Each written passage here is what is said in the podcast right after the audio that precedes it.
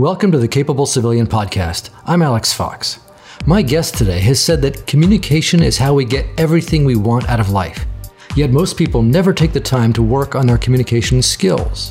Whether you're a leader in the private or the public sector, somebody who's just beginning their career, or just want to be more effective in your interpersonal relationships, communication skills are absolutely vital. Fortunately for you, my guest, Ida Olson, is a professional communication coach and she's going to share some very practical advice with you. Please enjoy my conversation with Ida Olson. So, Ida, thanks for joining me today. It's my pleasure. Why don't we start off by talking a little bit about what you do and the kind of people that you coach? Cool. What I do is I help people to become highly persuasive and powerful communicators in their lives. I get people to get what they need out of their lives, to have really, really great relationships, because that's what comes out of it. The people I coach are, you know, it was a surprise to me who I ended up coaching when I first started my business in 1996. I didn't know who I was going to end up coaching. I thought it was going to be people with sort of more speech problems and things, but it turns out it's people who are really good communicators who are trying to get better, to be extraordinary. So, what it really comes down to is people who find themselves in anxiety ridden type situations. And anxiety ridden type situations are anything that you have to put yourself into in order to succeed in life. And that is literally the morning meeting, job interviews, uh, first dates even you know this is how we get by in our life and even saying things that are really kind of challenging to say if you have to deliver bad news. These are all anxiety ridden situations. And what I do is I teach people how to to communicate in those situations to get your message across and to make everybody happy to a fare thee well. That sounds like a tall order. How do you approach that?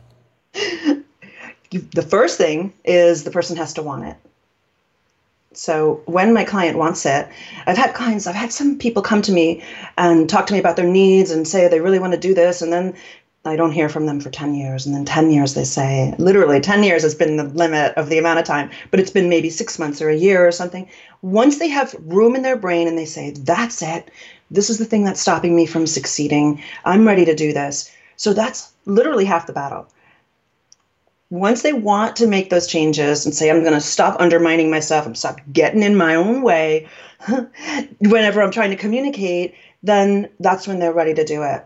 And then if you're looking for specifics, I literally have to teach them to relax, teach them to get rid of the tension tension that's in their musculature because it's there. It binds itself in your musculature and it's like kind of just turns on real fast as soon as you get into that anxiety ridden type situation. And we have to learn how to just eliminate that. And it's normal because it happens to everybody. I listened to an interview that you gave on a different podcast, The Broad Experience, and I was surprised to hear from uh, another guest on that show that there's opposition to the idea of learning to communicate better. That some people feel like, oh, it's just me, and rather than change anything I do, I just want to make other people accept me the way I am. And you had a very powerful counter to that. Um, can you describe a little bit about that attitude that you've observed from others and what your opinion is? You know it's it's really normal. For some reason it's something i've faced for a long time. There's a stigma attached to not being a perfect communicator. And i don't know i really don't know. I don't know if it was when little johnny got pulled out of class by the speech pathologist in second grade or something and all the kids pointed or something. I, I don't know why it came that way. But the, the fact is that we need to do everything we can to get ahead in life. So we need to make sure oh so what do we do? We go to the gym we dress really well we keep ourselves in shape we do our hair. I mean we do all kinds of things to con- to continue to improve ourselves but for some reason we feel a stigma. And so some people get a little bit defensive. As a matter of fact I, I get hired by firms. I go into a firm and i have to deal with say a team of people or a couple of different teams or something. And there's usually someone someone that I have to work with who's defensive and who says to me, I don't have to work on my speech. I, don't have to do this. And they get insulted actually by their boss. That's crazy to me, but it's always something I have to deal with. As a matter of fact, you know what the bosses do? They're so funny. The people that hire me, they make me tell everybody that this is what we're doing. they don't even want to say that we're doing this, but I've got it nailed down. You know, most people are like, whoa, this is so cool. I never knew what the problem was. And what I do is I help people overcome that problem. Uh, but yeah, so there is that stigma. But the here's the deal. It has to do with it has to do with genetics. It has to do with evolution. So we've evolved for so many, for millions of years, and we've got this prehistoric brain that always goes into fight or flight. It's a lifesaver. It has saved our lives, and it's really important that it's in our brain. Our world has changed so significantly just over the past couple hundred years, you know, 10,000 years, but over the past couple hundred years, we find ourselves in more and more anxiety ridden type situations, and we are sort of regressing. And what happens is you you do certain things. You use um, words that undermine you. You use you kind of use a lot of extra pauses, and people have a tendency to try to over articulate. What the problem is with that isn't it isn't aesthetic this isn't the problem. It doesn't matter if it doesn't sound good to somebody. It only matters if someone can't understand you. If you're not getting your message across, if all of these things that you're doing because of this anxiety ridden type situation, if all of these things that you're doing and that they do become a habit, if they're standing in the way of people understanding your message, then you cannot be a highly persuasive communicator. You mentioned that these changes have happened in the last couple of hundred years, and you also mentioned in passing that people try to over articulate. And I've noticed that in old movies, even old newsreels where they're interviewing just the people on the street, um, up through the 1970s, people spoke with much clearer articulation than they do today. In fact, when I watch TV, I turn the closed captions on because it seems like everybody's mumbling, even the professional actors are mumbling and whispering. What is it that people knew even a few decades ago that we've lost? Because that anxiety was there, that evolution mm-hmm. was there. So, what is it that's changed? Or am I just imagining it? I don't know. I, I, guess I agree. I do agree with you, but and I can't really say what's changed, but I could speculate that it has to do with the same stigma that I'm talking about. It's it was in the old days. Remember Henry Higgins and that sort. In the old days, it was very important to make sure that you were crystal clear, and they took these. So the first thing to do was relax, right? And people used to use relaxation exercises in theater all the time. So important because it actually opens up your vocal mechanism and makes your voice resonate because that's what your voice is, right? It's sound. What is sound? Sound is molecules that vibrate. And in this case, when people hear you, they're vibrating through the air. What the voice you hear in your head, of course, is through bone conduction, so it has a much deeper, richer sound. but that's not what other people hear. So yeah, I guess my answer to that I, I have no idea, but I think my answer is it could be that stigma. People kind of apply it to themselves and say, well, if I admit that I'm not a perfect communicator, then I mean, by by trying to be a better communicator, it means I'm admitting that I'm not perfect. But the news flash is that nobody was born a perfect communicator. Nobody, not me, not you know these really great speakers that we have. They've been working on it. They're probably still working on it to this day. Why would you stop? Absolutely, and the other side of imperfect communication is the feeling that you're not being listened to, you're not being heard. And that can mm-hmm. be very frustrating. And I think the natural response for a lot of people, especially people in leadership positions, or even if they're dealing with their family, is to start shouting. Yeah. Which creates a whole other cascade of problems. So, what's a better approach? Um, you know what? I want to back up to the beginning of your question and how people aren't listening. And this is a really huge thing in our society today. And you see it on all the media sites, you know, like Fast Company, people trying to improve themselves. Just let me draw a picture. You're in a meeting, you have this brilliant idea in your head. Okay. You want to put this idea out there, and you do. You start talking, you start describing your idea, and somehow it doesn't work. It doesn't go over. Either you've been interrupted numerous times by various people, or nobody really understood it, or and someone else started saying something, and then it's basically your idea, and someone else got credit for it. I mean, this happens all the time, and you you can't say that you're a victim in that situation. You can't say, I'm being victimized. Okay, you have to take responsibility and say, I did not make my message clear. What did I do wrong? And this is what I tell my clients. I mean, your recording device is your BFF. Record yourself. Don't get it like it's an electrical shock, like, ah, oh my God, I sound like that. It's terrible. That's what everyone says. I don't like to record myself. But make yourself a scientist and make yourself a better communicator. But anyway, what was the second part of the question? I'm sorry, I forgot. um, a better approach than shouting to try to be heard. Mm. Okay, so one way to determine when someone is really feeling anxiety ridden and allowing it to impact them is when they start shouting or when they go into like a really high pitch. So when your pitch, you take your pitch, your baseline mm, average normal pitch, and so whatever that might be, and you take it and you make it really, really high, you're an upset person. Shouting is another indication that you're not dealing with the situation well. When you're dealing with someone who's shouting and you're not feeling that emotional, you should sort of take some some uh, i don't know this is my personal opinion but try to feel empathy for that person and say you know what? This person isn't isn't really dealing with the situation very well. The person's feeling emotional. What happens when you're feeling emotional? Physically your throat closes up. When your throat closes up you're going to hear all this different stuff from someone. That's why when you talk about law enforcement they have to listen for that kind of thing um, then they do. That's part of their their training i think. Um, when your throat closes up, you lose access to your brain. It's all part of that fight or flight thing. You lose access, I should say, to the prefrontal cortex, which is the modern part of our brain that came, you know, the million years ago. We didn't have that. And we had that simple sort of gut brain where I'm going to react because I if I'm not with my tribe and I'm alone and the stranger's coming up to me, or even if I am with my tribe and strangers are coming up to me, I have to make a decision right now. Should I run or should I fight? But my life is at stake. When we're in a meeting, we still have that because it's stuck in our brains. Evolution doesn't work that quickly. You know, the day changed and now we're in a, a meeting and I'm faced facing with strangers, but this evolution takes a while to change for us to be able to make a nice cognitive decision like, hey, I'm really safe here, everything's okay. Cognitively, we kind of know that, you know. And did you ever walk away from a situation, you're like a little bit upset, and then you walk away and you go, like, I know what I could have said. I have the answer to that. I'm perfectly well equipped to deal with that. Why did I not react as well as I could have? And that's what happens when this these anxiety ridden situations when we find ourselves in those situations.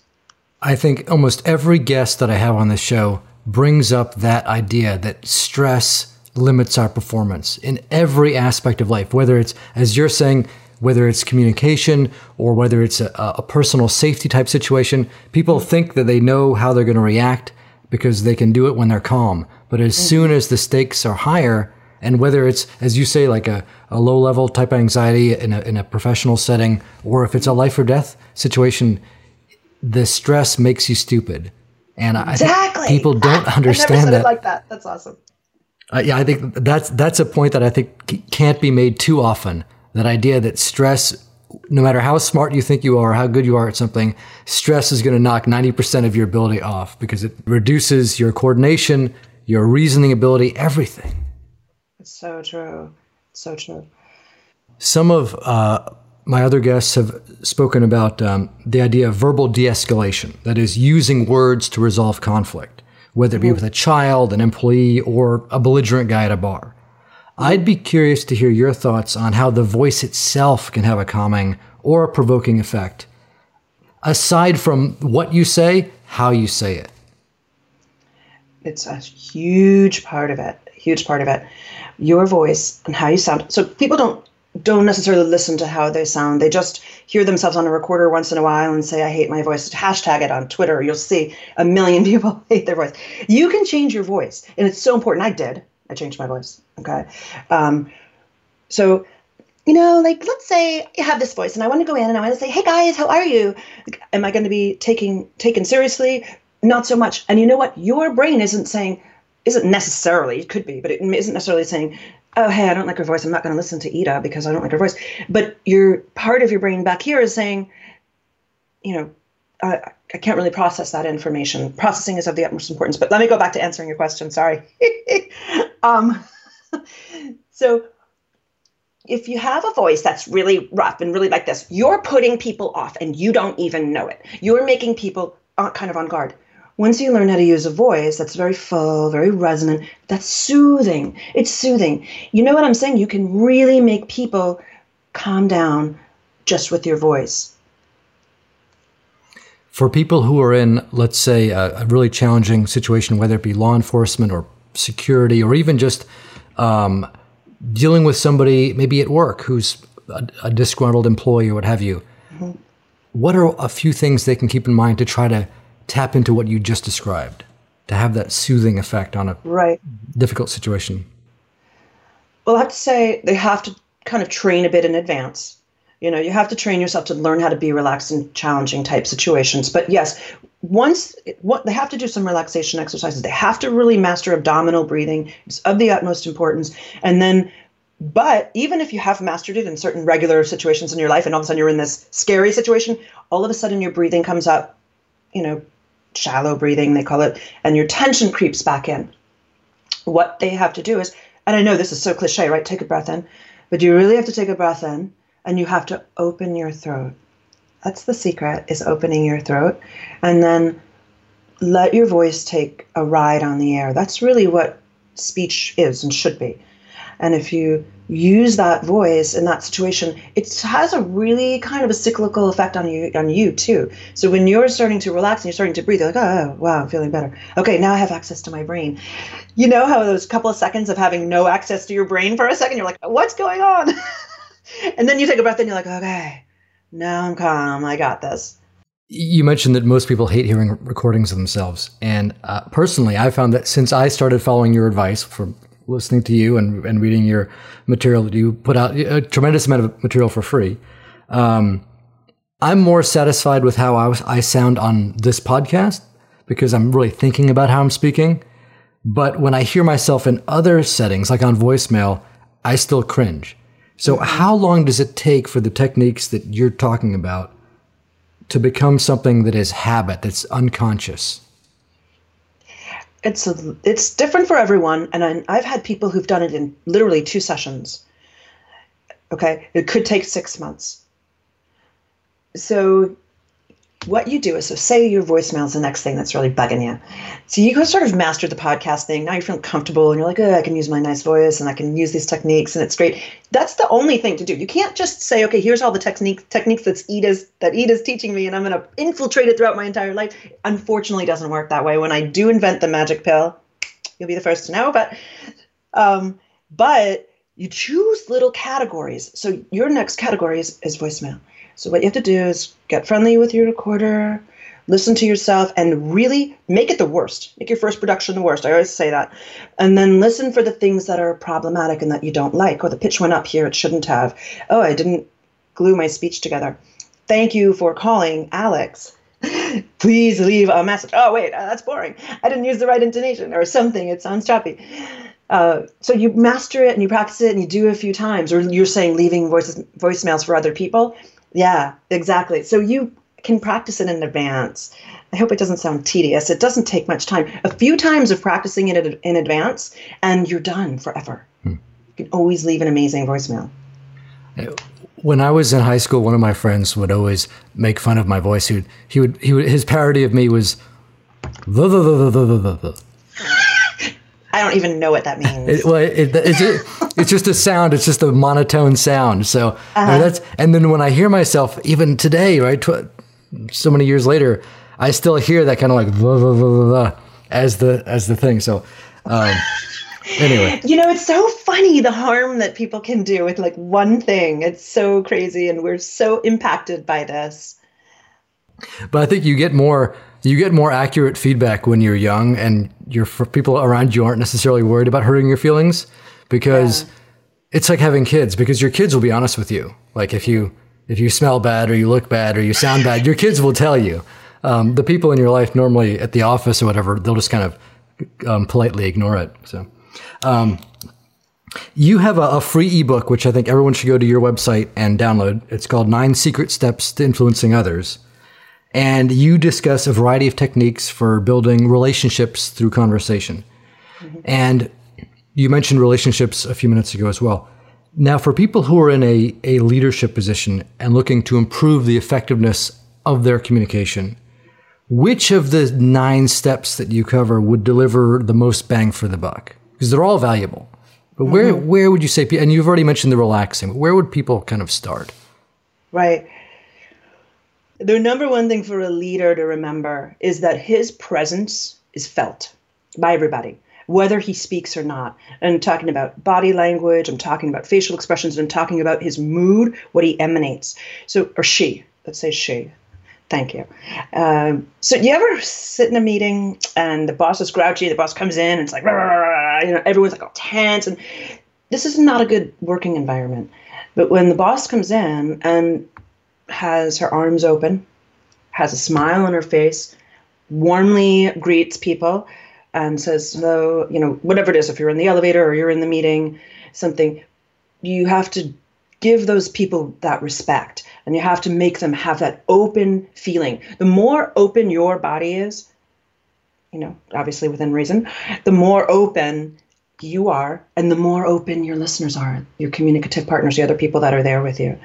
I sort of want to disassociate. I, I do communication skills, but being able to persuade people is is a skill. And it's so important. It has a lot to do with your communication skills, but it has a lot to do with what you're doing with your body. I always say, what's your body doing? What's your face doing? Because your face and your body, like sometimes if you look at yourself on a video and you see, like, why are my shoulders up so high? Or why am I scowling? And you don't even know you're doing it. All of this is a big part of being able to influence other people. And I know that also you coach your clients on writing as well. It's not just speaking. And you just mentioned body language and, and posture and so on as well.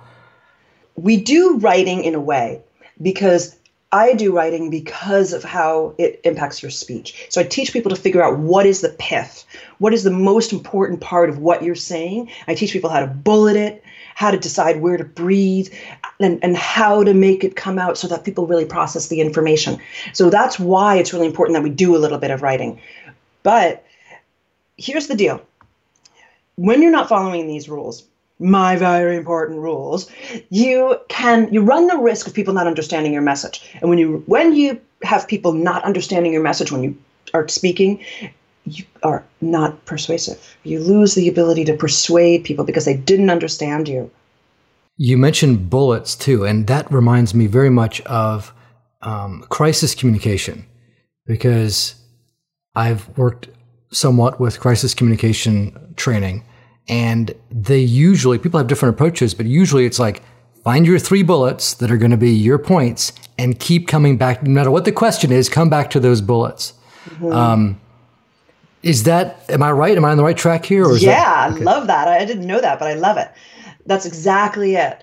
It's you have to bullet your speech and people just have way too many details. That's another problem. And people are coming out with all these details. And then it's really hard for the listener to follow along. And especially in this day and age, we have so much coming in at us. You know, we have to, you have to be as crystal clear as possible. And people are so used to hearing this, I think they don't even realize it because whenever a politician is interviewed on TV or a high level executive, they always do that. Whatever the question is, the, the question could be like, we, we, we, we hear that you're laying off a million people uh, for Christmas. Uh, what's your rationale for that? And they'll, they'll pivot and be like, the real issue here is the economy. The economy, so and, and then they'll have whatever it is they want to say. And they'll always exactly. be, and the journalists, right? I mean, they're not going to, you know, you can't you can't follow up. Like the, the soundbite is he's talking about the economy. It doesn't matter what the question was.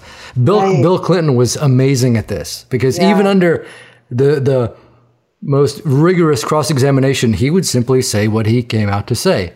And it would be, sound very persuasive and so warm. And I mean, he yeah. was, was there ever anybody better than Bill Clinton in our era in terms of this kind of communication skill and persuasion? I just don't think so. Yeah. I don't think so. I don't know though. I have to look into it more, but he did so many things right. First of all, he remained completely relaxed. If you looked at his musculature, he was totally relaxed. He used abdominal breathing and he used language. The funny thing about being a really good speaker is everyone thinks you have to be articulate. Articulate just means getting your message across. Doesn't mean using over articulation.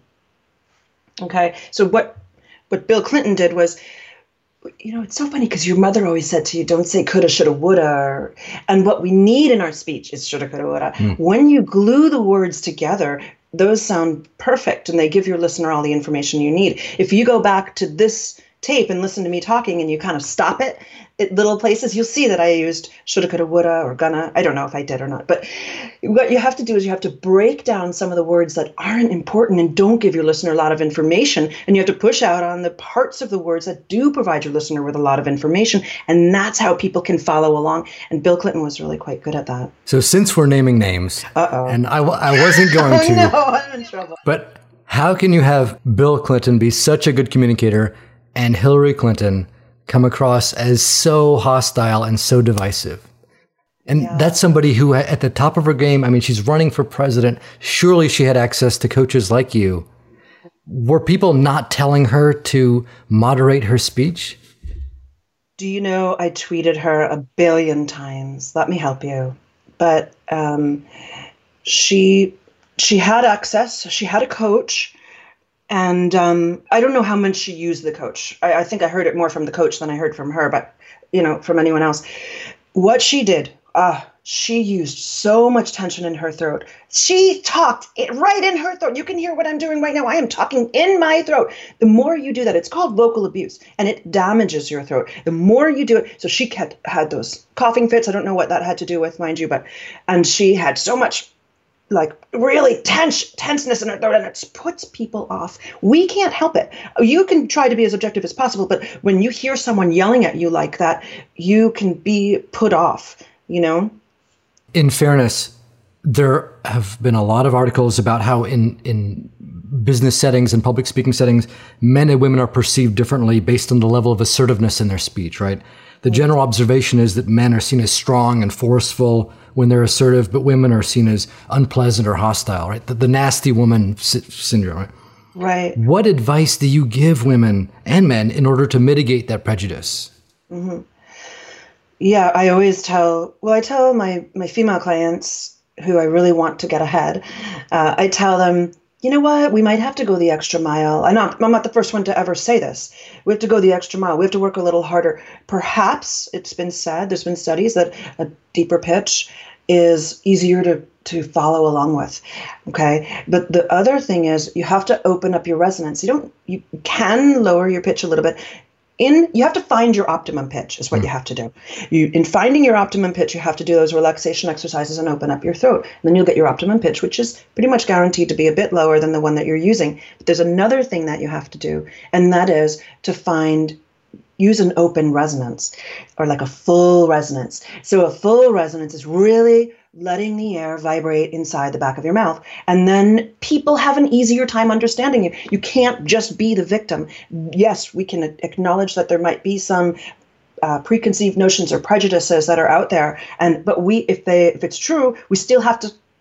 You can't just say, "Okay, I'm going to let that stop me."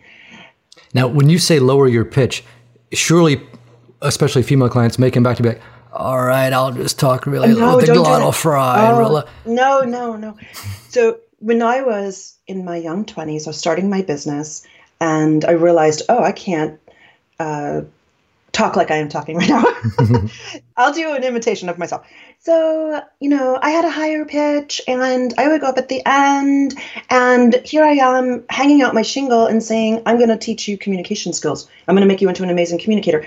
Well, okay, back to the books. I'm going to work on my own voice. And that's what I came to. I mean, we learned relaxation exercises in undergrad and in grad school, and, but I had to really take it seriously at that point because my that was when I took it seriously was when my business was at stake, my future was at stake, and I had to do this job to a fairly well. So I learned to open up my throat, I learned to relax my, the tension in my musculature, which of course manifests itself in any human being that's existing on the planet. We face things that are difficult and then our muscles get tense and then we go to a masseuse and we feel all better for about 15 minutes and then it creeps up again. But what i do is i teach people to get rid of the tension from the inside so that no matter where they are and what comes at them they can be relaxed and have access to their brains. In the previous interview that i listened to that you gave you had a great story which you just mentioned in passing about a client who had taken your advice and came back to you and say I can't handle the power. People are doing whatever I tell them to do. Can you talk about that a little bit? It's so crazy. I it's so crazy. So this actually happens a lot, but this one woman in particular, she was like little past halfway through her program and she was literally people were doing exactly what she said.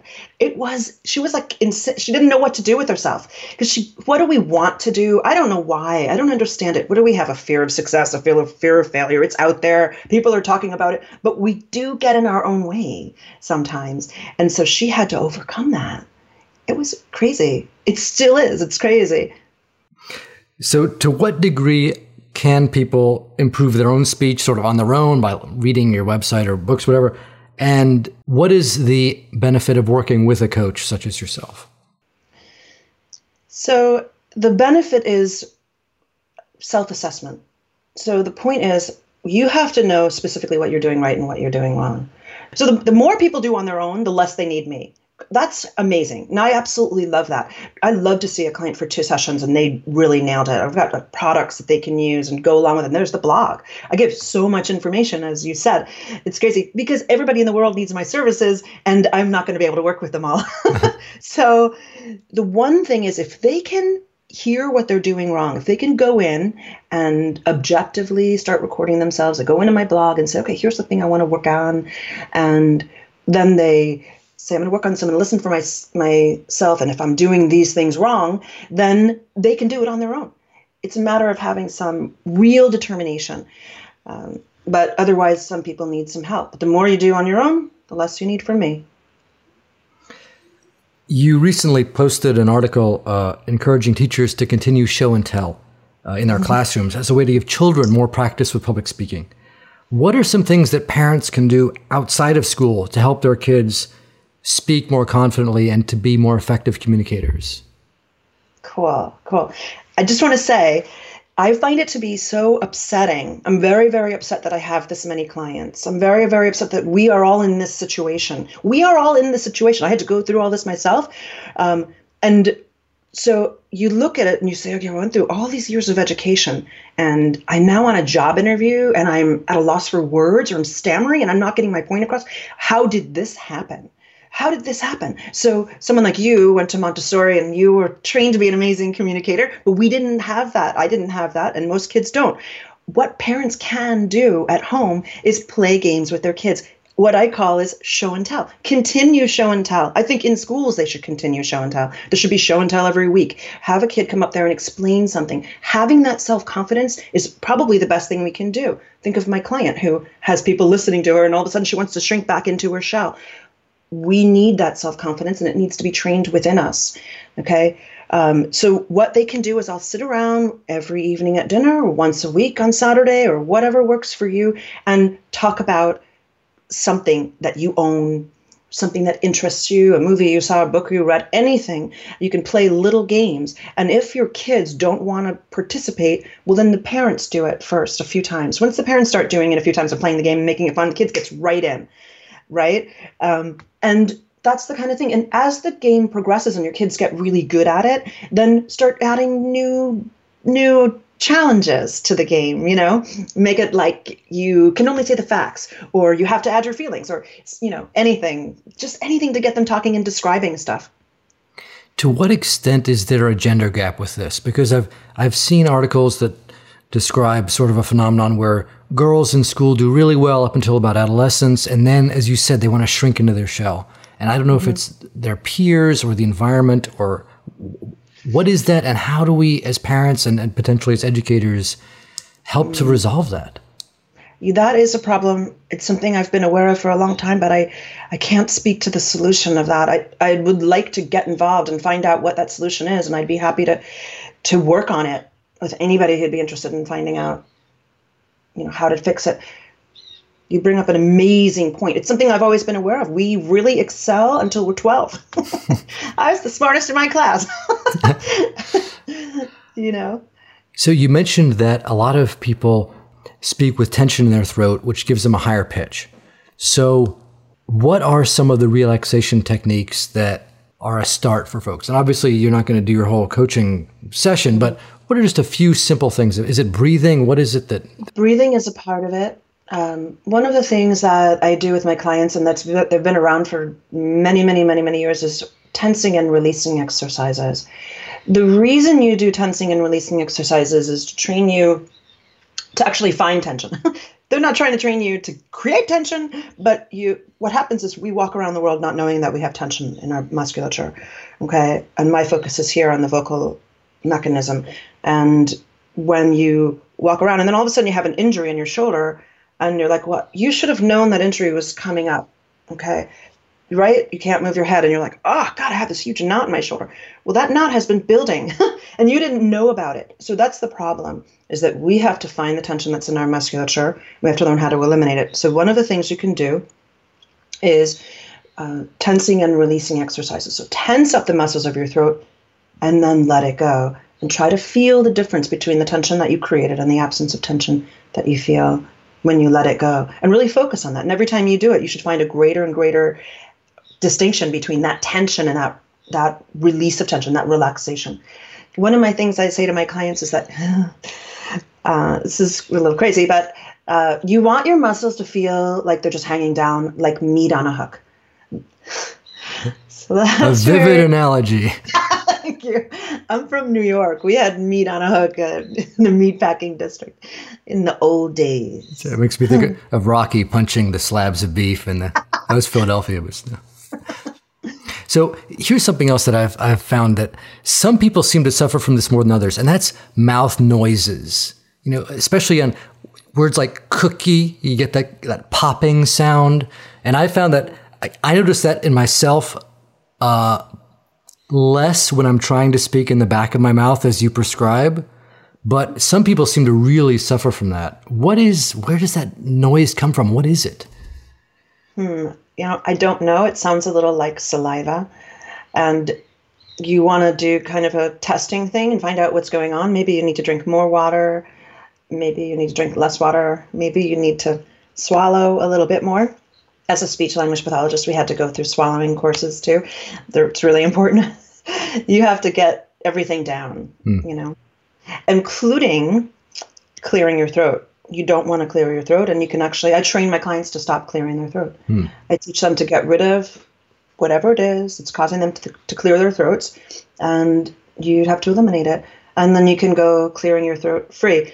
But you know people who are just about to speak and then they clear their throat. I'm not going to do it, but and they need they kind of rely on that, and you can get rid of it. So, how can people find you if if somebody wants to improve their communication skills, or they want to at least read a little bit about uh, what you've offered? How can people find you online? They can find me just about anywhere. You can go to my website at conveyclearly.com. You can find me on Twitter as at conveyclearly. I'm on YouTube. um, I think that's going to be clearly. I don't even know what that is, but I think if you Google Ida Olson, you'll find me. Um, I'm on LinkedIn, and you can text me. So if you go to my website, conveyclearly.com, and you go to the contact us page, and you see the little 310 number there, that's my cell number, and text me, hey, Ida, let's chit chat. Let's set up a Skype session. And what I'll do is I'll listen to you talk, I'll analyze your needs, and I'll listen to your goals. And then we'll design a program for you, short or long, whatever you want. And then I'll make you sound amazing and become highly persuasive. That sounds fantastic. Well, Ida, thank you so much for your time. I want to be respectful of your day, and you have got clients waiting on you. So thank you very much for coming on the podcast. It's an awesome podcast, Alex, and thank you so much. It's an honor. Thank you very much. That's it for this episode. Thanks for listening. You can find show notes and links at capablecivilian.com, and you can let me know your thoughts through the Capable Civilian Facebook group or on Twitter by following at Capable Civilian. Until next time.